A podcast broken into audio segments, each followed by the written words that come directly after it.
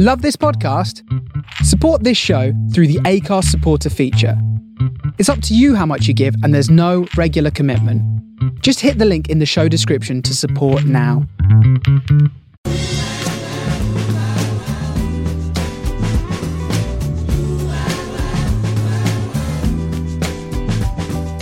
This is the Soho Radio Podcast, showcasing some of the best broadcasts from our online radio station right from the heart of Soho, London. Across our music and culture channels, we have a wide range of shows covering every genre, along with chat shows, discussions, and special broadcasts. Here is just one of our recent shows. To catch the full show, head to our Mixcloud page or listen live at sohoradiolondon.com. Good afternoon. You're listening to Soho Radio. I'm Claire Lynch. I'm Philip Baldwin, and this is the Pride Hour. What made you want to do this radio show? June is traditionally Pride Month in the UK, and at this time in London, we would normally have a full calendar of events ahead of us, culminating in London Pride's famous march. Pride in London is something that I've always looked forward to since moving to the city in my early 20s. This year, London Pride, like most other Pride festivals, nationally and globally, will not be taking place because of the coronavirus pandemic. I had a number of speaking commitments cancelled. For example, last weekend, on Saturday 30th of May, I was supposed to be giving a speech at Grampian Pride on the importance of being a trans ally. Marking Pride continues to be incredibly important for the LGBTQ community. It provides an opportunity to protest. LGBTQ people continue to face discrimination, and Pride allows us to be visible and show solidarity. The freedoms that many LGBTQ people enjoy today in the UK were hard fought for, so Pride allows us to commemorate that struggle and celebrate what we have achieved. I first attended a Pride festival in my late teens and I can vividly recall the exhilaration, excitement, and acceptance that I felt, which came from being surrounded by so many other LGBTQ people. For this radio show, I'm pleased that we've been able to bring together guests from a range of backgrounds to share their Pride experiences and to highlight issues which they consider to be important for the LGBTQ community. We would like to welcome Michael Cashman onto our Pride show. Michael is an actor, having played the role of Colin Russell in EastEnders, a founding member of Stonewall, a former MEP, sits in the House of Lords as Baron Cashman of Limehouse in the London borough of Tower Hamlets, and has also recently released a memoir. So, Michael, you're known as an ardent campaigner. What was the impact of early Pride LGBTQ rights protests on your life? Oh, it, it was phenomenal. I went on my first uh, march, I think it was around about 1979. Um, 500 of us, uh, uh, with more police to protect us. Uh, and, we set off from Marble Arch and went down um, Oxford Street but the feeling of being together with people that you didn't know, but you felt you had a common purpose, was so invigorating. And as we walked down uh, down Oxford Street, people were bemused, completely bemused. Some people were shouting at us, and I remember our chants were two, four, six, eight. Is that copper really straight? And the other one was, we're here, we're queer, and we're not going shopping, except soon as we passed Debenhams, quite a few peeled off. Uh, but, but those early marches um, were so important because they predated the AIDS uh, and HIV pandemic, so that there was a community uh, that could build uh, and, and coalesce. It was extremely important for me. Can you tell us about the formation of Stonewall and the organisation's early years? Well, Stonewall came about really because uh, we lost the battle against something called Section 28. Some lis- listeners might not even know what Section 28, 28 was. It was introduced in uh, 19, uh, Christmas 1987 by the then Conservative government led by Margaret Thatcher. and it was the first anti LGB law in 100 years. And the fact that it sought to stop local authorities uh, from doing things specifically for LGB people, uh, that, it, that it used children as an emotional shield that said we were proselytizing and we were trying to get into schools. The fact that all of that was bad enough, but the fact that they did it when our community was under attack from AIDS and HIV, when people were living with appalling discrimination and stigma and facing, when they were HIV positive then, facing certain death. The fact that they did it then, there was an, an enormous reaction from our community. The first march, uh, there were 10, no, 12,000 people. We marched from the embankment. I, I was on EastEnders and I, I, deal with this in my memoir, and I got time off to be on that march. Um, and we lost the battle. Section 28 became law. And I remember I, I was in, in, in the campaign with Ian McKellen and Lisa Power, Jenny Wilson, and, and quite a few others, wonderful people. Um, and I was new to this. Um, and I said to Ian one Sunday morning at his home, um, I said, you know, we've got to form an organization to make sure another Section 28 never happens again. Because we'd won the arguments, but we'd lost the vote. And so carefully, over a year, we pulled people together, we put money together. And a year after Section 28 passed, we announced in Limehouse uh, at Ian's home the formation of Stonewall. And its remit was to achieve uh, legal equality and social justice for lesbians, gay men, and bisexuals. I'm proud, immensely proud, to say that it now defends and promotes equality for trans women and trans men. I stand firmly side by side with them. If they are treated unequally, then I am unequal. So, um, so we've we've come a long way, but we've still got uh, a long way to go. Witness the appalling discrimination and misrepresentation that trans people uh, suffer uh, in this day and age. So, for you, what's the campaigning achievement you're most proud of? Um, actually, you know, it, it's not so much a, a, a, campaigning achievement that I'm most proud of. It, it's this. When I was in the European Parliament, um, we had a Labour government, and uh, uh, a young 17 year old Iranian um, had failed his uh, asylum process. Uh, he was openly gay, and he was going to be repatriated to Iran. And I, with a small group of people, um, convinced um, the Home Secretary that he should remain. And I think that's the thing I'm proudest of in campaigning terms that we prevented that young 17 year old gay Iranian from going back to Iran, where he would have been hung by the neck in a public square until he was dead. To be able to have been a small part of that is to be privileged indeed. You've already touched on trans rights and asylum. Uh, what are the key issues um, from your perspective for the LGBT community in the coming years?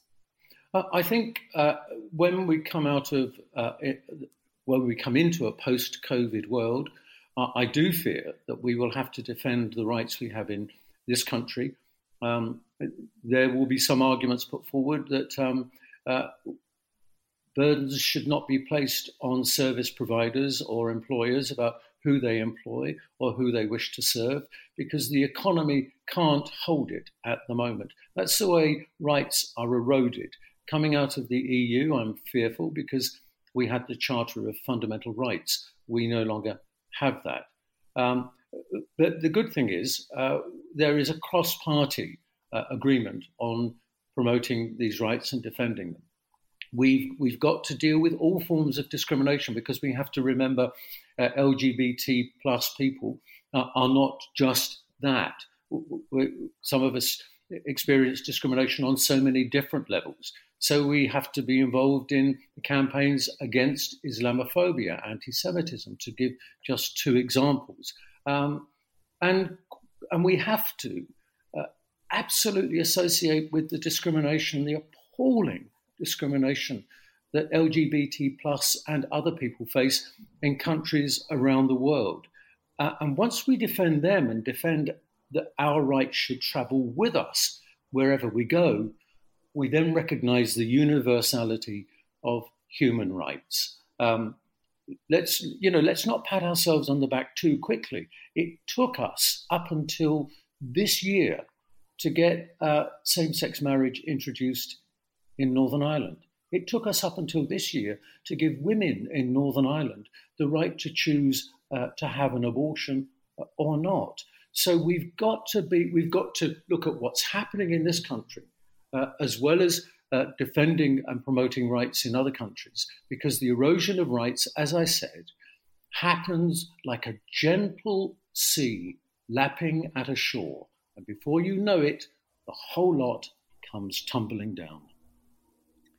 You've recently released a memoir entitled One of Them, which I thoroughly recommend. Uh, can you tell us a bit about the book and why you wrote it? Well, I'll tell you this: it's a roller coaster. Um, it's um, it's the story of my life. The, the, the title um, it, it, comes from uh, when I was about seven or eight. Um, it was funny. I always knew I was different. I grew up in the East End, amazing East End of the 1950s. Um, it was like a different world and uh, and the docks were thriving. It was an amazing place to be, and we lived on this great big council estate. And my mum said to me, she said, "Come on, boy," she said, "dance for your auntie Eileen." And I loved my auntie Eileen because she had this magical way of suddenly not having any teeth in her head, and um, and, and so they put on a record, and I danced and I jigged, and they were laughing and clapping, and I heard my mum say, "I think he's one of them."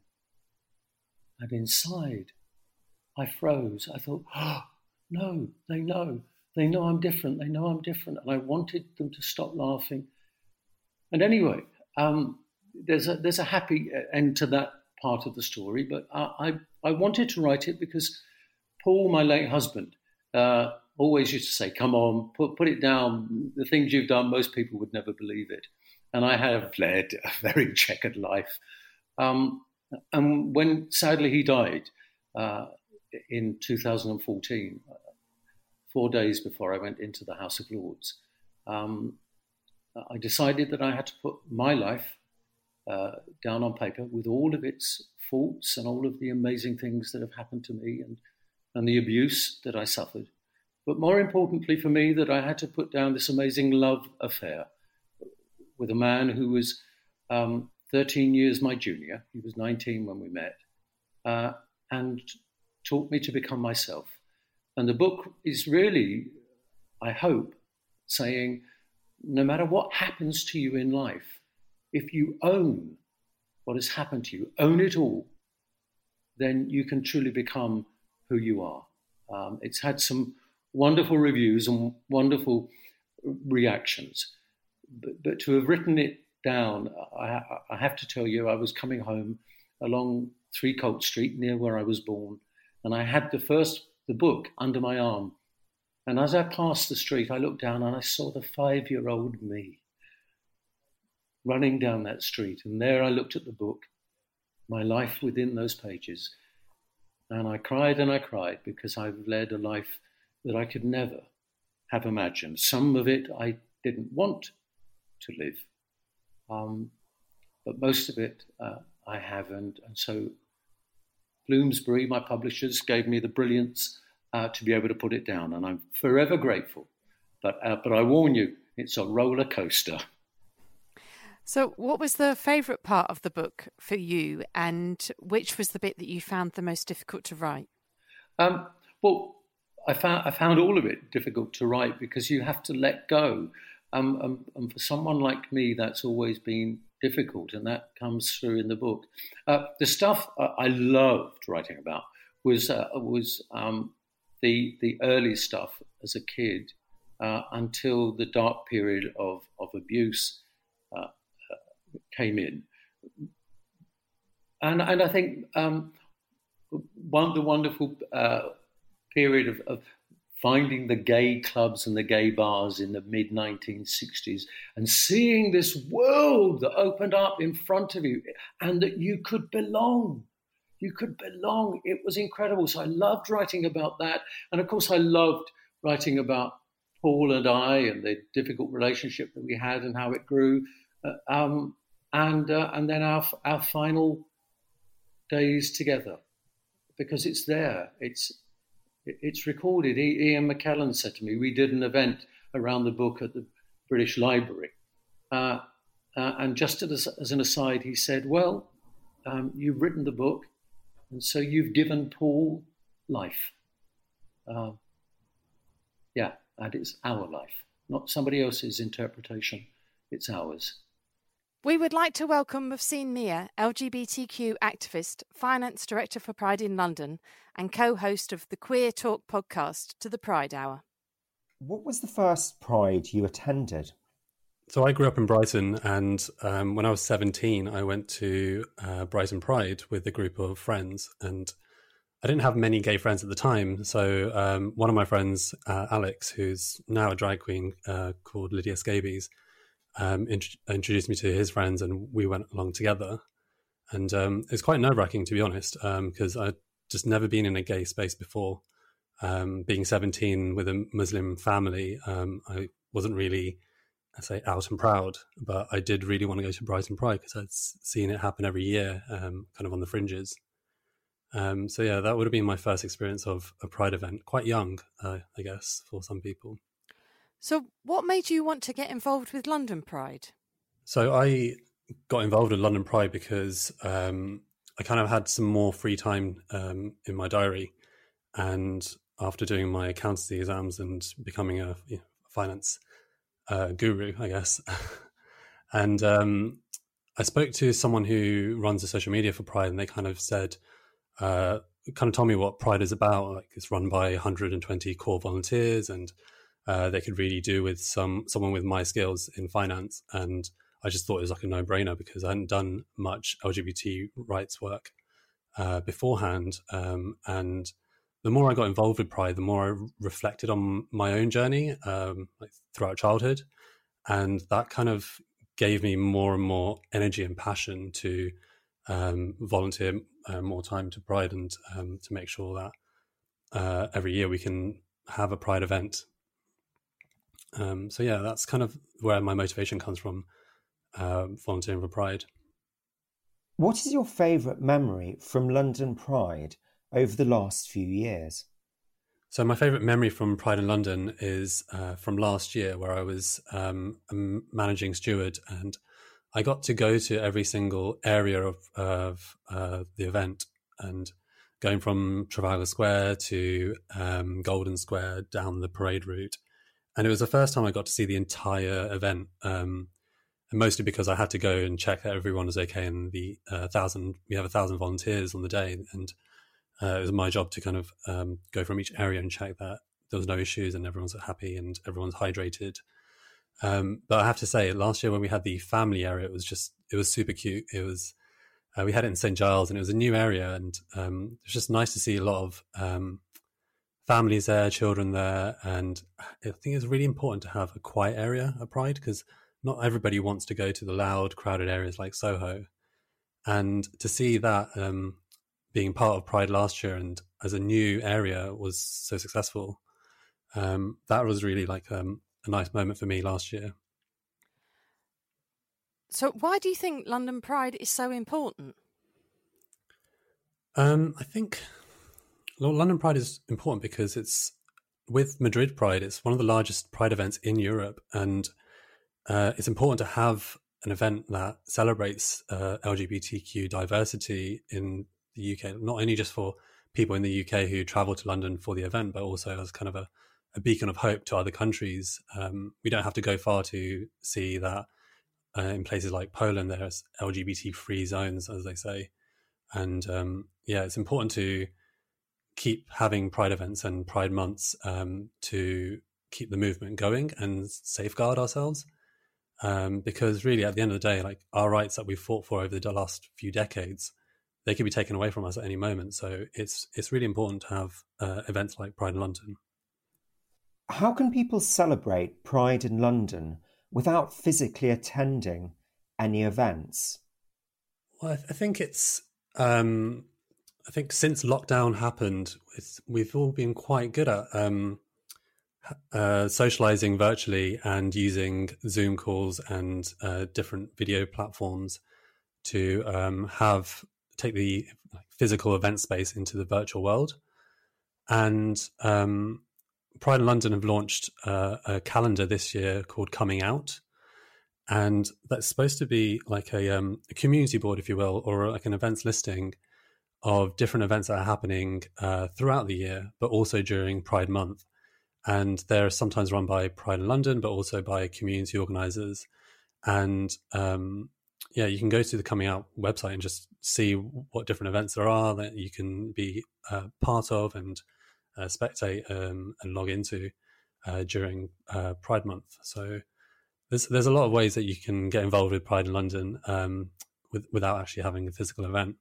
Um, so I mean, I also run a podcast now, and like there's loads of LGBT podcasts. Um, uh, so I do queer talk, but there's also uh, busy being black and queer com- community. Um, uh, there's a lot of stuff out there, so there's no reason to stop being queer and stop being an ally just because Pride in London is um, not happening as a physical event in June. So, which activist, past or present, inspires you the most? Oh, I don't think it's really fair to name just one. Um, but I think as as a uh, South Asian LGBT activist, I'm most inspired by other South Asian um, DESI activists because I know how hard it is to change um, change uh, attitudes in the South Asian community, but also change behaviors in queer spaces towards um, people of color uh, for for uh, positive uh, for the positive ways. Um, so I'm I'm inspired by mostly inspired by people that I've met and uh, people I've worked with. So Ash Kotak, founder of AIDS Memory UK, and Khakan Qureshi founder of Birmingham South Asian LGBT group. They're, they're um, they're activists who've been around for a while, and it's great to see um, uh, like an older generation of South Asian activists who have made um, movements in these spaces uh, and kind of gives a foundation for a younger generation to build off on um, to further that movement. Um, so yeah, I, I, get mostly inspired by people that I've um, I work with because that's how I kind of get my energy um, and keeps me going. Um, but yeah, there are there are so many amazing LGBTQ activists who work in different subsections and intersectionalities within our community. So I I just I feel great when I get to see someone who's working in non-binary spaces and um, people working to make PrEP available in England. Like there are so many different uh, ways to be an activist, I guess, um, within LGBT, and like every single person doing that is just, just amazing. What is your advice to LGBTQ people who might be finding the coronavirus situation difficult? I think the hardest thing for me um, during this uh, pandemic and lockdown um, is not being able to see, uh, not being able to see loved ones. And the hardest thing about that is in your day to day life before the lockdown, kind of had loads of different events to kind of um, keep structure to your life and during lockdown you're kind of you're stuck in stuck at home or you don't have that structure. So i think my my, my my best advice to lgbt people who are finding it difficult is really try to build in a solid routine into your day-to-day life to um, keep things you know, keep keep motivated and keep looking forward to things. So try finding those pockets of um, pockets of hope, but also pockets of things that make you happy, um, which may not have been the same things in pre-lockdown life. But um, just find those little things that make you happy to keep you going. We would like to welcome London Live news anchor Anthony Baxter to the show. What was the first Pride festival you attended? Well, uh, hello. Thank you very much for having me both. Um, and my first Pride festival was 12 years ago. And I was a bit of a late bloomer. Um, it took me a while to kind of be open and honest with myself um, and to others as to who I was. And I was actually at that event working for the BBC. We were making a documentary about what it meant to come out as a teenager.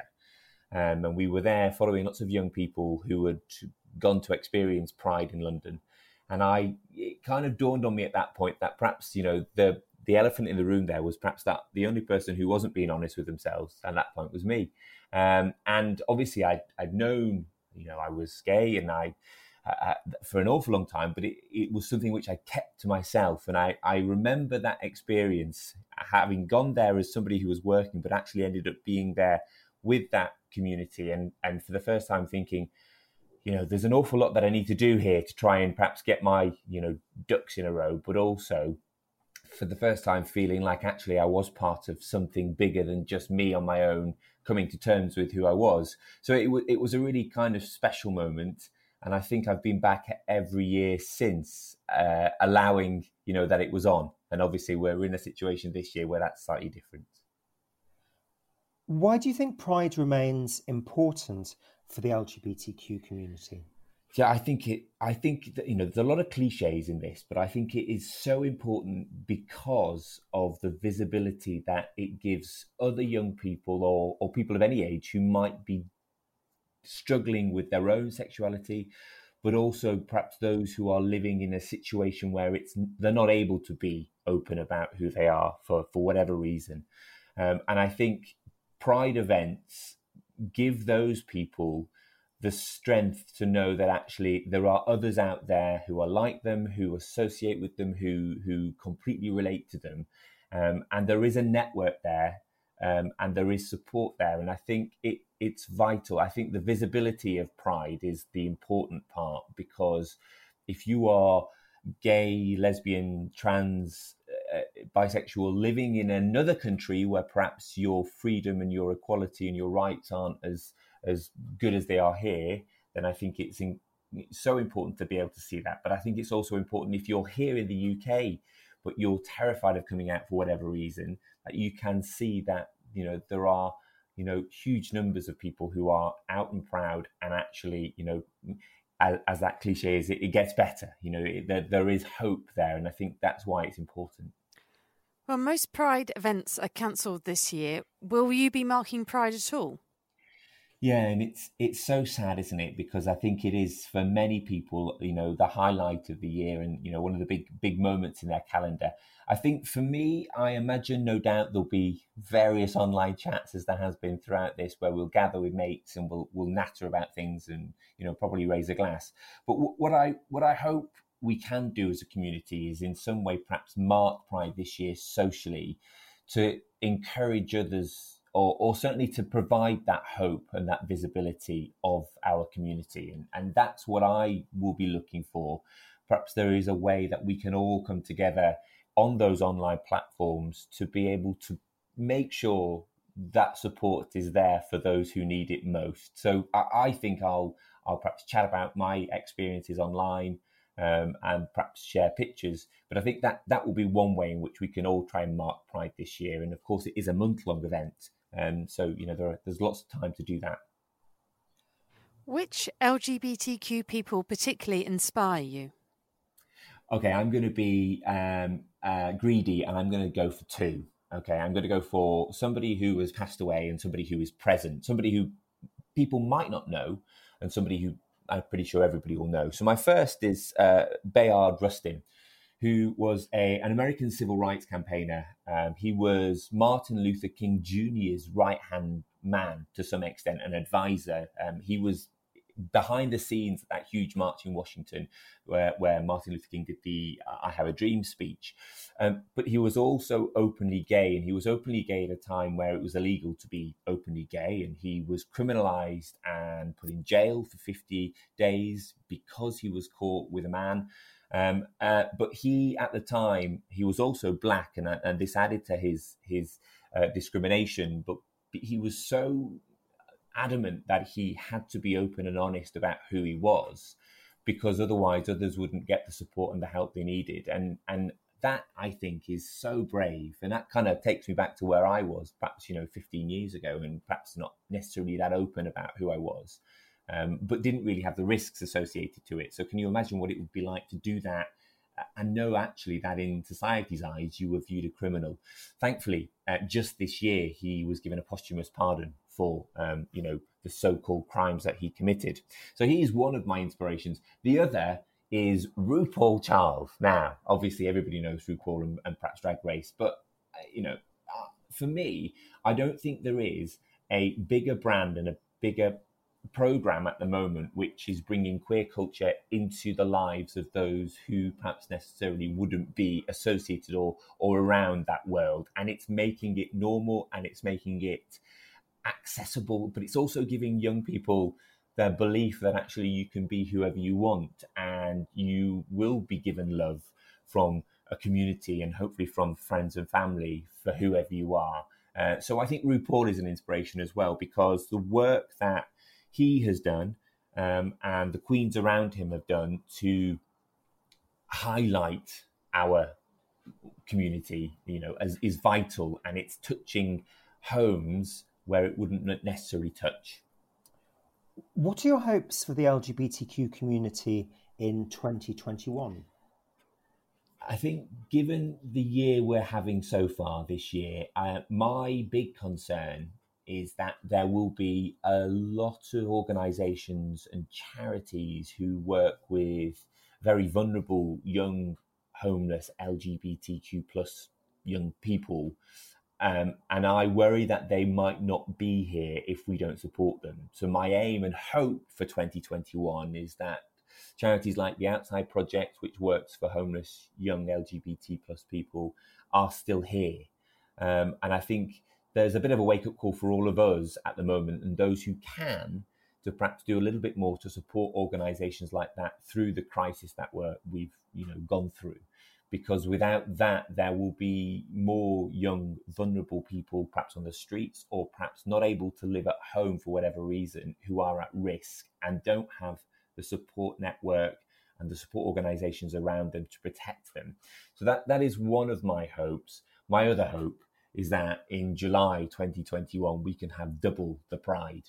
Um, we can we can bring home what we've missed this year um, and mark just how important it is that we are there and back and celebrating once again as as the community and the family that we are.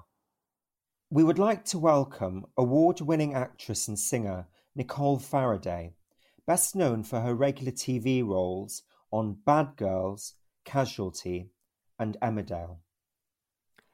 You've long been a staple of British TV screens. Which role did you enjoy the most? Uh, first of all, hi guys, it's lovely to speak with you. What jo- job did I enjoy the most? I have to admit that um, playing Snowball Merriman in Bad Girls was like a dream come true for me. Having grown up um, always wanting to be an actress uh, in the public eye, and Bad Girls at the time was uh, one of the top rated drama series on television. Um, I hadn't actually really watched it myself, but I was very aware of it, and I was aware of the fact that it had such um, strong female characters within it. Whereas um, up till that point, I'd always played the girlfriend of, or you know, the bimbo on the left, you know, that kind of thing. Um, so I think Bad Girls was my was my first kind of proper breakthrough as an acting role, and was just such a fantastic uh, show to be a part of because it had so many strong female uh, characters and role models for people, um, and told lots of stories from a feminine point of view, which I think was quite unusual at that time because uh, yeah, it was pretty groundbreaking. So, when did you first decide to come out as bi? Um, so I, well, it, it's funny, really. It was never really a decision. I think I, I'm very lucky in the fact that I am from a small seaside town, and my family are quite old-fashioned and traditional, but they're very, very loving, and they've always supported me. And when I told them years ago, I mean that was years and years ago. Um, I think when I was first in a, in a relationship, a proper relationship with a woman, which would have been like early noughties, I suppose. Um, so about, I guess around the time I was doing Bad Girls, which is probably another reason why I loved it so much because I felt like I was among, you know, some of the cast are lesbians and there were lesbian love stories and lesbian storylines within the program. So I felt like I kind of had had support in my work. If you see what I mean, I felt like I'd found my people in a way. Um, but uh, but yes, my family have always been very supportive of me. Um, but I'm, uh, you know, I'm sure like everyone, it is getting better. But within small town communities and things, you didn't necessarily feel able to be as open as you'd like to be. If, if I'm in a relationship with a woman, um, it's different in London. I've always felt it was very different. All my years living in London, um, people seemed less judgmental in a way. I think far more anything goes. It feels like that there. Although I am aware that some poor people still do face horrible prejudice, and you know those girls on the on the bus last year who got attacked. It's just horrible. Um, but I, I think I kind of, from that point of view, I never actually really came out as being bi. It's just my friends and family just knew that I was in relationships with both men and women. And then it was only, I think, two or three years ago, and um, Diva magazine. I got to know the people at Diva magazine through different celebrity events and um, singing at London Pride in Leicester Square, which was amazing, things like that. Um, and they said, um, "Oh, do you fancy doing an interview with us?" And and I said, "Yeah, great." And it was it was only then that I thought, "Oh, wow, actually, this is the first time I am actually in print, kind of openly saying I am bisexual." But it didn't. It it kind of it was a bit of a oh but it wasn't because I'd hidden it before, if you see what I mean. It's just no one had ever actually asked me about it. And it, and having done that interview, I was so pleased because I got so many letters and emails from people saying, "Wow, we had no idea," and how nice because uh, we feel like bisexual people are quite underrepresented in the industry, and not that many people talk about being bisexual. Because I, I mean, I've talked to Philip about this before. Sometimes being bisexual feels like a bit of a dirty word because it, you get almost just as much prejudice from the um, gay and lesbian uh, community as you do from straight people because they kind of people look look at you with suspicion and think that you ought to choose to be either one thing or another and I just think everyone should be what they want to be and relate to and identify as how they, they want to identify without risk of prejudice from, from any community really. So so I although I have been openly bisexual to people that knew me and in social circles I've never sought to hide it. I suppose the first time I actually talked about it publicly was was my interview with Diva magazine about two or three years ago. What was the first Pride event you attended? The first Pride event I attended, well, I think because I trained in musical theatre at Guildford School of Acting, um, and as I said to you, I always knew growing up that I was bisexual and that I was attracted to men and women. Um, but I it's stupid to think now, but at the time I felt like I didn't know anyone that felt like me, and I didn't know anyone gay. I didn't know anyone at school that was gay. I mean, I was at an all girls school and then boarding school, and uh, no one kind of was open about being gay or bisexual or whatever else. Um, and when I went to drama school, it was amazing. It was just like, wow, this is incredible. Suddenly, you know, a number of my colleagues at drama school were gay um, you know, there were other people like me, there were other girls like me, that kind of stuff. Um, and so I was like, wow, finally I can celebrate being, you know, feeling how I feel and, and being with people that I identify with. Um, and so I think a group of us from Guildford, from drama school, all went to Brighton Pride, I think in around about 1995. Does that date me too much? That ages me, doesn't it? Yeah, around about 1995, I think. We went to Brighton Pride and I also went to um, London Pride, but I definitely went to Brighton Pride first. And it was an incredible experience. I just remember being so happy and feeling so free and looking around and thinking how great that people in at this event in the big park there um, were able to kind of express their feelings for each other and how they feel about people. Um, so yes, I think I've been going to Pride ever since. You're usually rushing from project to project, but the entertainment industry has been hit particularly hard by the lockdown. How have you been keeping busy? Well, I um about when was it? A week or so before full lockdown was announced, my work started being cancelled. As you can imagine, as an actress and a singer, um, God, my work is so varied. I'm very lucky. I like the fact that no two days are the same. As you say, I'm always rushing around from place to place. I had um, a concert booked at the Millennium Centre in Cardiff that got cancelled. I had um, oh two different feature films, a short film that I was meant to be doing various murder mysteries because I work uh, for corporate. Uh, I do various corporate events as well throughout the year when I'm not doing television or film work.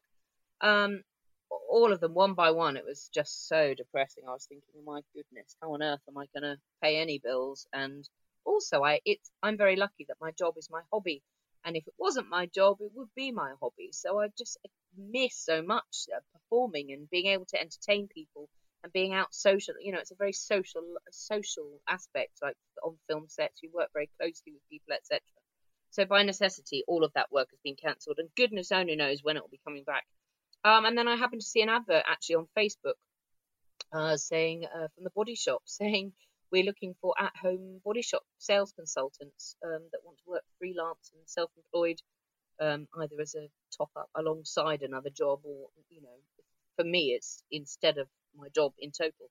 And I've actually really enjoyed it. So I've set up my own little online body shop business and yes it's not what i thought i would be doing but i i've actually really enjoyed it because i like the products and I get them at a discount for people, and it means that I don't have to leave my home, so I'm not putting myself or anyone else at risk. And people order through me, but they get sent uh, their stuff directly from from the body shop warehouse. So it means that it's not it means that it's not uh, going through um, too many people's hands, as it were. So so I've done that. So I've set up my own uh, body shop business, which is the Mermaid Bath and Body Spa Boutique on Facebook. If anyone wants to look it up they want to order anything. Um, so I've done that, and I've also luckily um, kind of I'm getting a bit better at technology, although I'm a bit of a technophobe. And I've um, I've got some teaching uh, for some drama school students coming up via Zoom, which should be interesting later this week. Teaching them television workshop, camera technique, and stuff, and um, a few voiceover bits of work coming up at the end of the month. And hopefully, fingers crossed, um, once lockdown is once it's kind of clearer, because I think everyone feels it's a bit clear as mud at the moment, but once it's clearer with the rules on lockdown, um, I'm hoping that we'll be able to re reschedule some of the the work that I've had to cancel, like the feature films, etc., because I'm itching to get back on set. we would like to welcome veterinarian and TV presenter James Greenwood to the Pride Hour. So, James, to start, what's your favourite Pride memory? Hello. Um, well, first of all, thank you so much for having me here. This is this is I feel very honoured to be to be with you guys. Thank you so much. Um, I think I mean pride is just so huge. It's so important to all of us, isn't it? I think to try and pick one memory is incredibly difficult. But I haven't actually done that many prides. We've we've I've done Bristol and Cardiff and Brighton, um, but I live in Bristol or just outside Bristol, and I think there's nothing better than a home turf, home soil pride, is there? So for me, I think it's the Bristol memories. We, we, we our pride isn't massive, um, but it's really friendly. It's really family focused. It's very inclusive. Um, and I just, I love it. Every year we try and make sure that we go and support it. Um, and I've made friends, you know, that we've kept in touch with over the last years, just because it's just that community feel. So I'm, I'm just going to put a blanket a blanket favourite over all of Bristol Prides. They, they are my highlight. Uh, you've you've partly touched on this, but why do you think Pride is important for the LGBTQ community?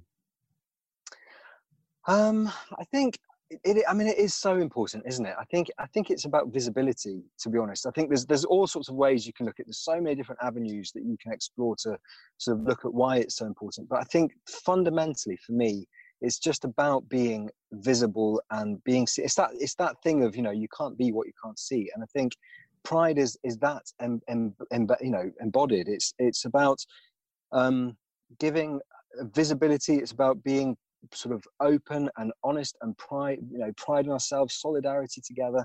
Uh, but I think as well, it, it, it offers hope. I think it's it's a visible sign that for people that maybe are stuck in a place where they aren't truly themselves or or they feel unhappy, you know, that they can see that there is a whole family out there, um, and I think that gives people hope as well. So. I think it is important, and I and I and I do wholeheartedly, you know, feel that we should we should strive to always make sure that we are, you know, able to celebrate Pride and, and have our have our, our time there. Well, thinking about that, with most Pride events cancelled this year, will you be marking Pride in any form? Yeah, so I've um I've done I've done a couple of things already. So we've done um I did a a, a DigiFest 2020 with Mermaids, which is the the trans youth charity helping trans youth and their and their families, um, which was great. And I was very very pleased to be involved um, with those. And I did my 2.6 challenge as well. I was making dog bowls, so as well as being a vet, I I do pottery on the side. Um, and I tried to make as many dog bowls as I could in 26 minutes, and then, and then gave those away again for, for mermaids. But I'm also supporting uh, Virtual Pride at the end of May. Um, so you know anything that I can to just put it out there online and, and show that we are still very much here and present, I think is is brilliant. And and this, you know, the Pride Hour, all these little things, I think they all add up and make a huge difference to people that are, are tuning in. Um, you referenced mermaids who do a lot of work with trans youth. Um, what is the LGBTQ rights issue most important to you? I mean, again, it's, it's such a huge question, isn't it? When for me, so I'm, I'm an ambassador for a, a, a it's a veterinary charity called Street Vet, um, and they look after the, the homeless pets basically. So dogs and, and cats are well not many cats but essentially homeless people and their pets as an outreach service to provide free veterinary care. And i think homelessness is something that um, again affects our community massively. I went to the I've, I've sort of been involved a little bit with the albert kennedy trust and some of their stats about you know the, the number of i think it's nearly a quarter of people that are homeless at the moment identify as lgbtq um, and I think that, that there's a huge issue. You know, I think homelessness is, is such a complicated area. Um, but for those that are homeless due to their identity, I think is is shocking, and I, and I, and it it does it, it quite literally breaks my heart that that we're in a position still where people are being thrown out of their family homes due to their you know due to their identify you know how they identify, and I think that for me is something that I, I is very close to my heart, and I just think you know it's it, we anything to do to support that, I think is is is amazing. Well, carrying on from that, what what impact do you think the lockdown has had on the LGBTQ community? Yeah, I, I mean, again, when I um, when lockdown came in, I think I, you know, as most people have done, I had that awful kind of. You go through the range of emotions, don't you? From the, the fear, the panic, the anxiety, through to kind of the the more kind of acceptance. I think I went through kind of grieving, and now I think I'm kind of into an acceptance phase. Um, but I think in terms of impact on our community, I think when when it was when the schools closed that I heard a report saying, you know, about how so many children are now going to be trapped in in homes, um, you know, potentially under under abusive situations and, and, what have you. And I think, and that kind of that, that goes across society generally, doesn't it? You know, man, woman, child, cis, trans, however you want to do it, you know, but you identify with your own community maybe slightly more so. And, and I think that's something that I feel um, is a huge challenge for people that are locked down in in either homophobic, transphobic, or, or just unfavorable or hostile environments must be so so difficult right now. Um, I think, but then on the flip side of that, you know, the impact. I think as as a community, I think we are we're quite a resilient bunch. I'd like to think. You know, we, we've all been through. Majority of us been through challenges, and, and I think um, you know we we embrace technology, we embrace social media and, and communicating uh, with each other um, in different ways and what have you. Because for some people, that's the only way to reach out to your own community through you know social media or, or apps and things. So I think I'm hoping that we we are built on strong stuff that we will be able to come through it um, together. And I think that's something that's being thrown around a lot, isn't it, at the moment? This kind of thing of everybody's in this together. But I think us, especially, you know, we are definitely in this together, and and and I'm sure we can support each other through it. Many of our listeners will know you from TV, including vet on the CBBC program The Pets Factor. What would your advice be to any young people particularly those who are LGBTQ who would like to become vets? Oh, just do it. Is my honest answer. Um, I, honestly, I know people say this, but if I can do it, literally anybody can do it. I think when I when I sort of started wanted to become wanted to become a vet, um, there wasn't a huge amount of visibility. I didn't know any gay vets. I I only had one sort of role model growing up, which was my art teacher at school, who was openly gay. Um, and I think and I went through all of those thoughts of thinking, you know, I can't be a vet because I can't go on farms if I'm gay, or I can't be this, I can't be that because I'm gay, la da da. but actually, it's it's it's not the case at all. And and you know that's 20 well 25 odd years ago now. And I think these days we've you know we've come so far in so many ways. Yes, we're a public facing industry, so there are still issues. Um, you know, in terms of words you'll hear in the consulting room and things like that. But the support is very much there. It's a caring industry, um, and one of my one of my really good friends actually a while back set up a the uh, British Vets LGBT Society. So at London Pride, we realised that there wasn't any representation from vets there at all, and a lot of people sort of said, "Oh, that's because." You know, there's not a problem, but it, again, it goes back to that visibility thing and, and showing that young people um, you know that we are here and that we are very much a part of the fabric of society. And you you if you want to become a vet and you identify however you identify the profession will welcome you. And and i for one will vouch for that. And and it's and it's a brilliant profession. I'm so proud of it. I love our, i love being a vet.